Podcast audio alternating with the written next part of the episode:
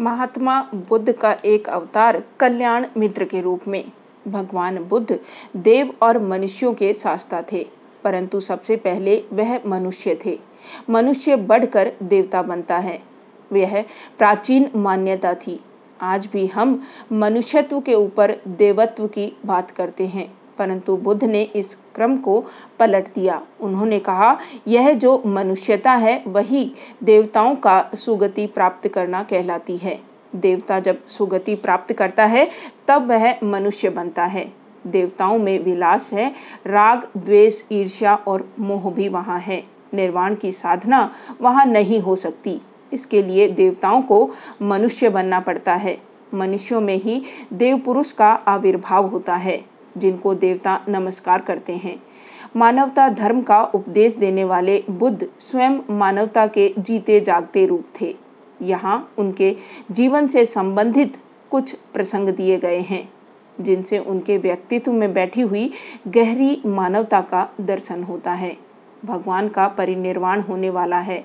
रात का पिछला पहर है।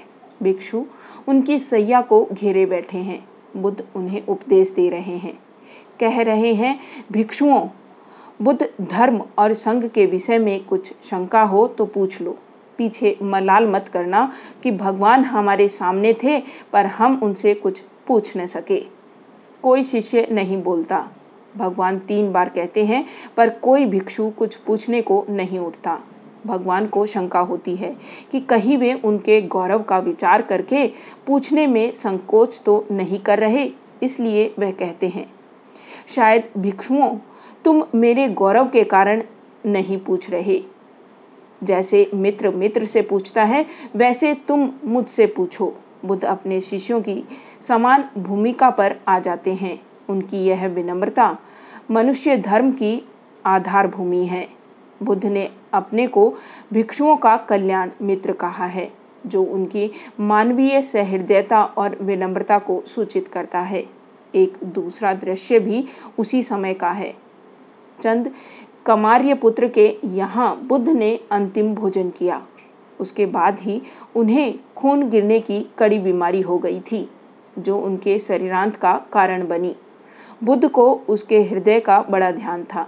भक्त उपासक को यह अफसोस हो सकता था कि उसका भोजन करके ही भगवान का शरीर छूट गया। इसलिए आखिर सांस लेने से पहले उन्होंने आनंद को उपदेश दिया।